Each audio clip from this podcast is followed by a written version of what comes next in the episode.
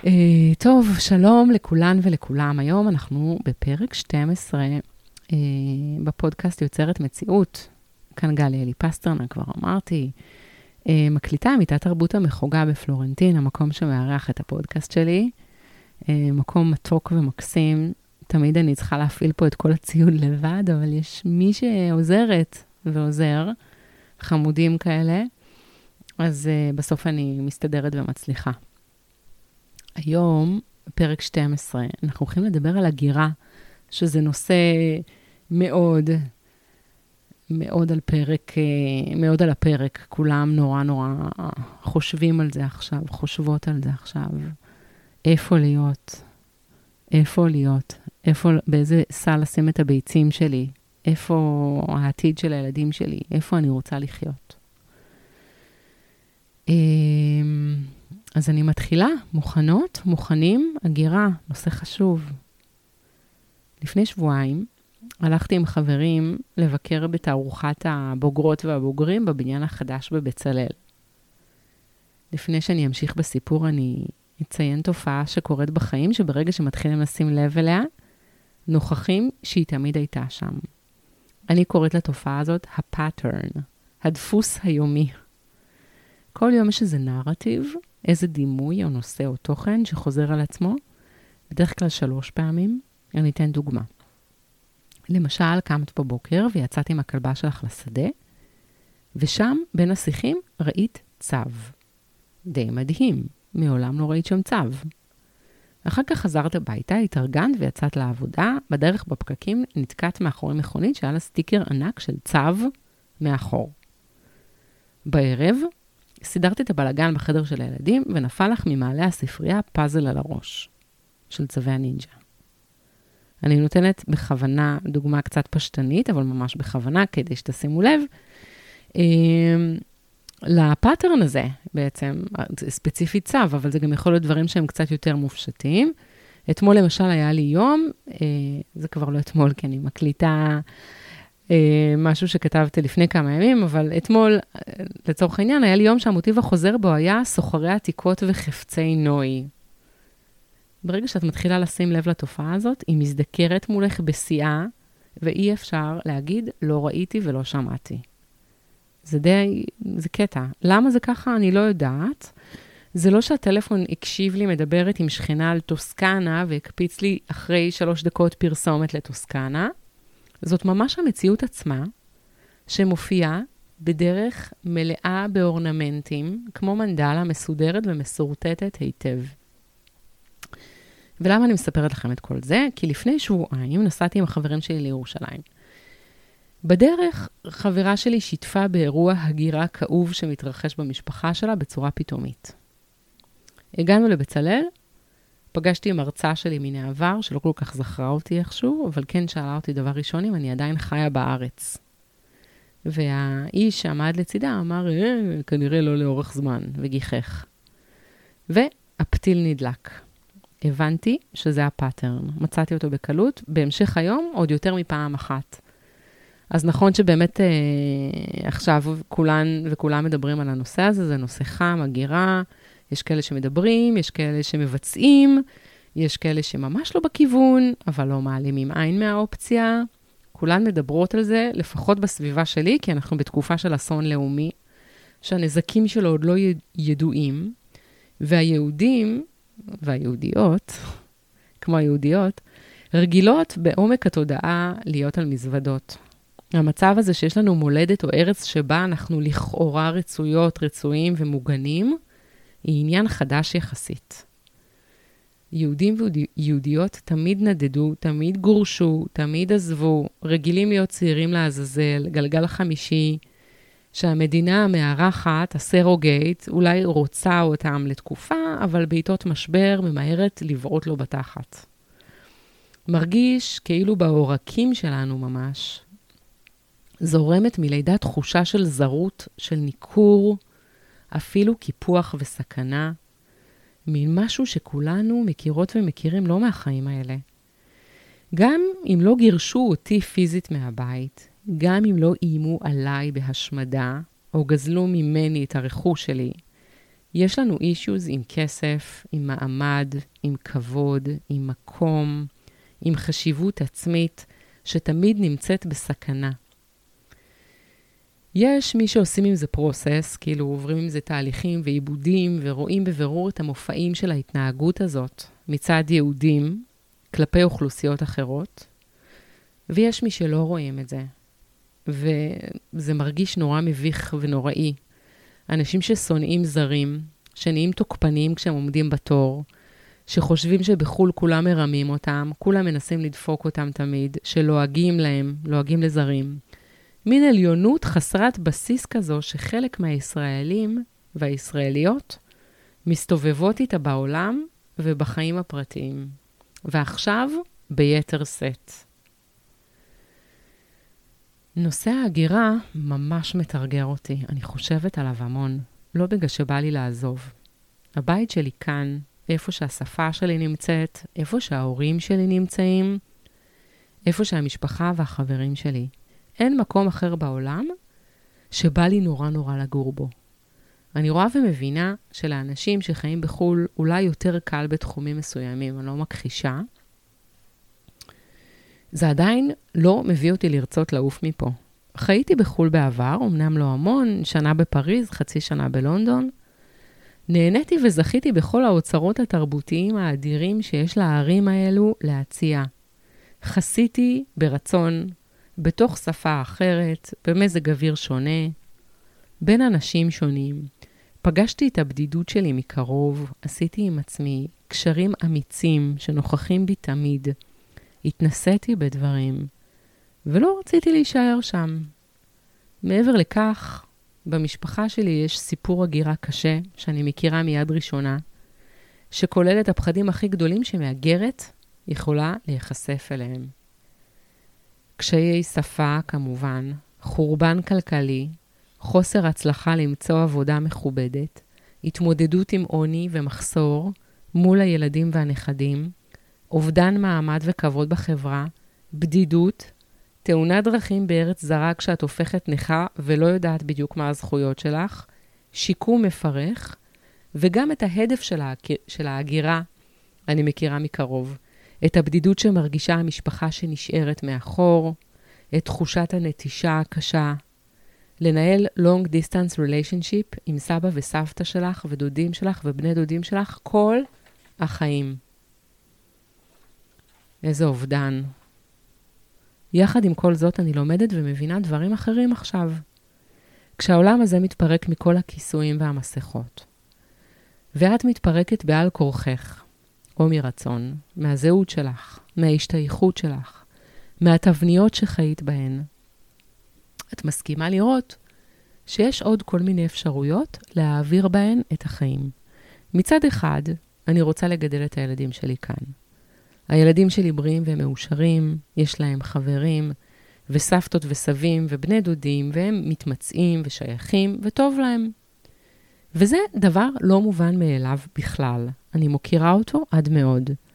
יש ערך גדול מאוד גם לגדל ילדים באזור טעון ומלא קונפליקטים, כי את יכולה ללמוד וללמד מקרוב את הילדות והילדים שלך לפתח אור של פיל, ובה בעת להיות חומלים ומלאי הבנה והכרה ורגש. הכל פה בחוץ, ואי אפשר להתעלם מכלום. מדחייה, אלימות, בוז, וגם מאהבה וקרבה, מחיבוק ענק ואמיץ, מכנות וישירות. חברים שאוהבים אותך אהבת נפש, ואת מבלה איתם חופשות וימי כיף, וצוחקת איתם מהעומק על הכל, ולא מפחדת להיות לידם הכי חלשה, הכי פתטית. מכירים אותך ואוהבים אותך למרות ובגלל כל החולשות שלך. ואיפה עוד בעולם הזה אני אמצא כאלו חברים? ושפה, ותרבות, ושייכות. אמנם יש לי אישיוז קשים עם שייכות, ואני תמיד מכורה לטיפה המרה של הזרות. רוצה בה כי היא מענגת בכאב שלה, אבל גם אני מתנערת ממנה ורוצה לבטל אותה, כי באמת להתמסר לחיים. לאחרונה החלטתי שהשייכות המלאה שלי היא למיטה שבה אני ישנה בלילה. המקום שבו אני סוגרת עיניים וצ'קינג אאוט לכמה שעות. האמת שבלילות האחרונים אני ישנה פח.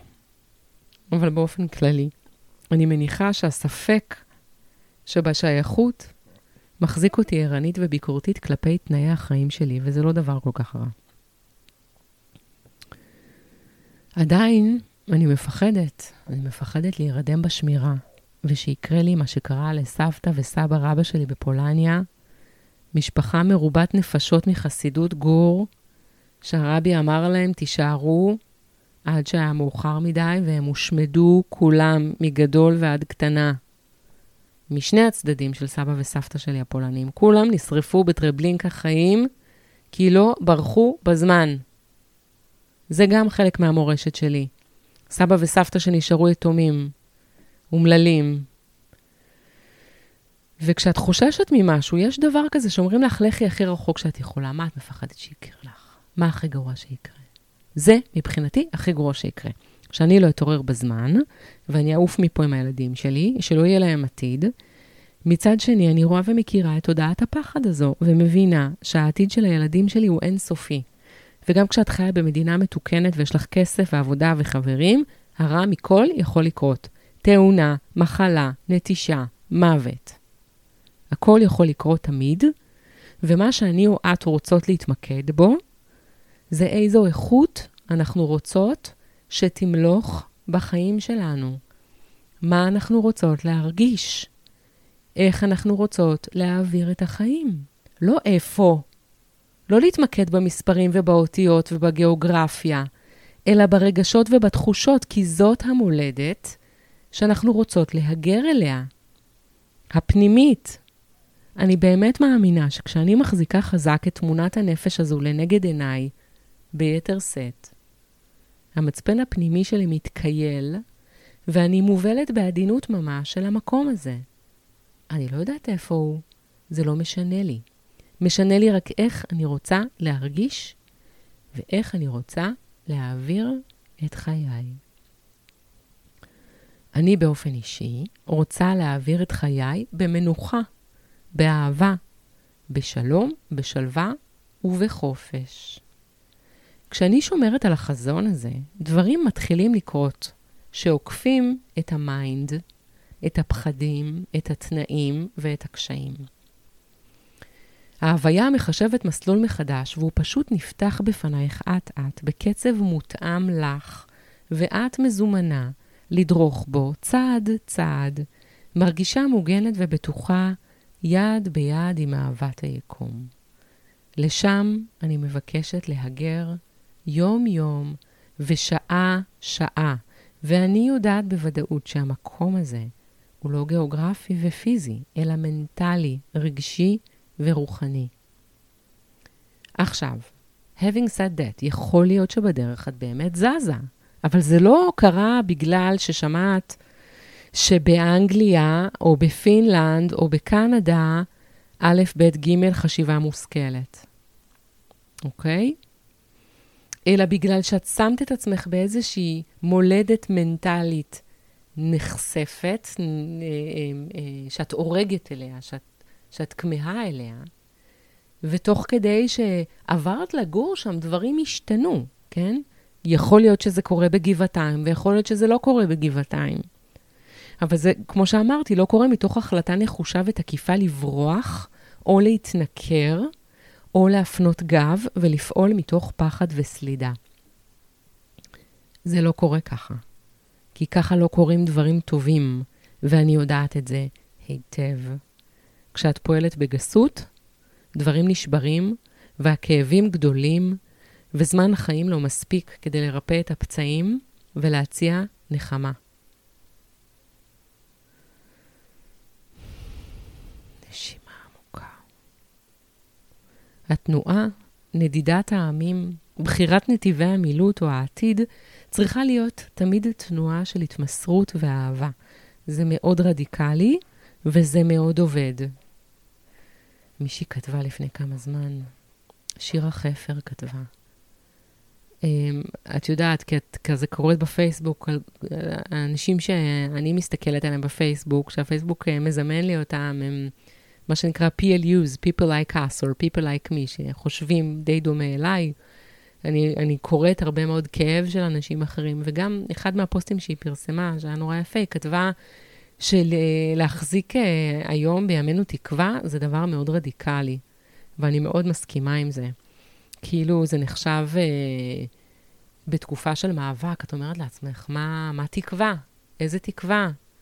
תזה, תח, ת, תשמני את, ה, את הרובה. אבל דווקא להחזיק תקווה זה פי מיליון דורש יותר אומץ. אה, כן.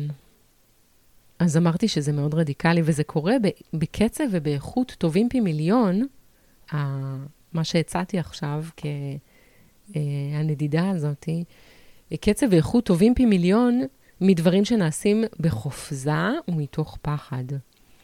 סתם, אני אתן איזה דוגמה. נגיד את נמצאת באיזה מערכת יחסים עם בעיות, כן? לא משנה עם מי. ואפילו מערכת יחסים שאת רוצה לשמר, כאילו לא הכל דפוק שם. ואז יש לך כל מיני אפשרויות לטפל במפגע הזה, כן? אפשר לריב, אפשר להתעמת, אפשר אה, ללכת לטיפול, לייעוץ, אפשר אה, למרוד בכל מיני דרכים, ואפשר גם להבין שאפילו שזה בן אדם שאולי חי איתך בבית, או חיה איתך בבית, או בסביבה המאוד מאוד קרובה שלך, הוא חיצוני לך, ואת השינוי את קודם כל רוצה לעשות בפנים. אז קודם כל את צריכה להבין האם זאת מערכת יחסים שאת רוצה אותה עדיין. ואז את מבינה שאת רוצה אותה, ואז את אומרת, אוקיי, אבל איך אני הייתי רוצה שהיא תהיה בשבילי, המערכת יחסים הזאת? איך הייתי רוצה להרגיש בתוך מערכת יחסים הזאת? ואז את אומרת, הייתי רוצה להרגיש שאני אהובה, ושרואים אותי, ושרוצים בטובתי, ותמיד לדעת שגם אם לא יתקשרו אליי חודש, חודשיים, שנה, שנתיים, עדיין אוהבים אותי. או לא יודעת, כל מיני uh, סממנים אחרים שבדרך כלל את אומרת, זה, זה סימן שהאהבה מתה, או שהמערכת יחסים הזאת לא עובדת. או הייתי רוצה שכשמפנים אליי uh, דברי ביקורת, אז אני יודעת להתבונן עליהם בעוד דרכים, ולא רק להיפגע ולהיעלב. ואז את מקימה לאט-לאט את החומה ומגדל הזה בתוכך של מערכת היחסים שאת uh, חפצה בה. ודברים מתחילים לזוז ולהשתנות, כי את השתנית, ובגלל שאת השתנית, אז הפרטנרית או הפרטנר שלך, כבר הפאזל לא נופל במקום הקבוע, דברים כבר בהכרח לא יכולים לחזור על עצמם, זה לא אותו מכניזם, דברים אחרים קורים. יש תזוזה גם בצד השני בהכרח. איזה מין תזוזה זאת תהיה? זה כבר up to him or to her, כאילו יכול להיות שזה יגרום להם להרגיש דווקא יותר בנוח, כי הם יגידו, או, oh, סוף סוף אפשר להגיד לה דברים והיא לא כועסת. סוף סוף היא לא מרגישה מאוימת כל הזמן אם אה, אנחנו לא דיברנו שבוע, אה, או כל מיני דברים כאלה. ויכול להיות שיגידו, רגע, מה קרה לה? מה הסיפור? כאילו, אני, אני לא מרגישה שיש לי מקום במערכת יחסים הזאת יותר. אני, אני, לא, אני לא מוכנה יותר כאילו להמשיך את ה... זה לא החוזה שחתמתי איתה, אני לא מוכנה לחוזה החדש, אני לא מוכנה. אני עוזבת. גם יכול לקרות. זאת אומרת, שני הדברים יכולים לקרות, אבל מה שחשוב זה מה את החלטת שאת רוצה לעצמך. אה, יש את המשפט המאוד מאוד יפה מהקורס בניסים, שאומר, סבלנות אינסופית מובילה לתוצאות מיידיות. סבלנות אינסופית מובילה לתוצאות מיידיות. על המשפט היפה הזה אני רוכבת ומסיקה שכך ממש צריך לקבל את ההחלטות הגדולות בחיים. איפה האהבה נמצאת? שם אני רוצה להיות. אני למשל הרבה חושבת, עכשיו אני תכף באוקטובר אני אהיה בת 46. אני כבר חושבת על הפרק של ה-retirement בחיים שלי. אני מתכוננת אליו ומייחלת ואורגת אליו עד מאוד. אמנם יש לי עוד uh, כמה עשורים לחיות נגיד, אם, לא, אם אני לא uh, אלקח קודם, אבל, אבל uh, אני רוצה כאילו לחשוב על איך אני הייתי רוצה לבלות את uh, שארית חיי. זאת שאלה שממש מעסיקה אותי, וממש חשוב לי להגות אותה ו- ולברוא אותה, את תקופת הפרישה. פרישה של חיי חופש, חסד, אהבה ומנוחה. אני מתכננת ובונה לבנה-לבנה של רגש סמיך ומתוק של הבית, בית הפרישה שלי. אני בוראת אותו בתשומת לב רבה. כל יום אני מבקרת בדמיוני במקום הזה ומסתכלת מסביב. הולכת יחפה על האדמה הבריאה והנושמת שלו, מלטפת את הגזעים שבגן, פוסעת על אבני המדרכת בצבע טרקוטה שבכניסה, אוחזת בהתרגשות את הידית המוזהבת של דלת העץ הכבדה ופותחת אותה, ופוסעת פנימה אל החלל יפה, מואר ומרגש. אני בונה את בית חלומותיי, אליו אני אגיע. בזמני הטוב, ובו אני אנוח ואשמח ואחיה עם כל האהובים והאהובות של חיי הבוגרים. והוא לא יהיה בהכרח גיאוגרפית כאן, או לא, אני לא יודעת, אבל בעולם של העתיד אני מרגישה שזה כבר לא ממש משנה איפה בדיוק, כי שום דבר כבר לא קבוע ורצוף. הכל מתחלף ותזזיתי, וחיבורים וכישורים נעשים באלפית שנייה, ודרך מרחקים פיזיים מאוד גדולים.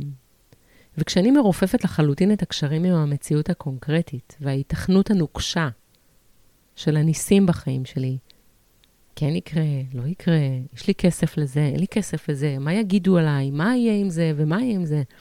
עזבתי את זה, זנחתי, זה בכלל לא רלוונטי. לא מתעסקת בזה. אם אני שמה את זה בצד, כמו שאמרתי קודם, לחשוב מה אני רוצה לעצמי. אני יכולה לברוא כל דבר. כל מה שאני צריכה לעשות זה רק לזוז הצידה ולא להפריע לדברים לקרות. למצוא קשיים תמיד אפשר. אין כסף, זה לא כדאי, מה עם זה וזה. אני נוטשת את העמדה הזו, כי אין בה כלום ושום דבר בשבילי. אני בוחרת רק לחלום את העתיד וההווה שאני רוצה בהם, ולהתעטף בהם ולנשום אותם, וללכת בדרכם. וכך הכל קורה לטובה.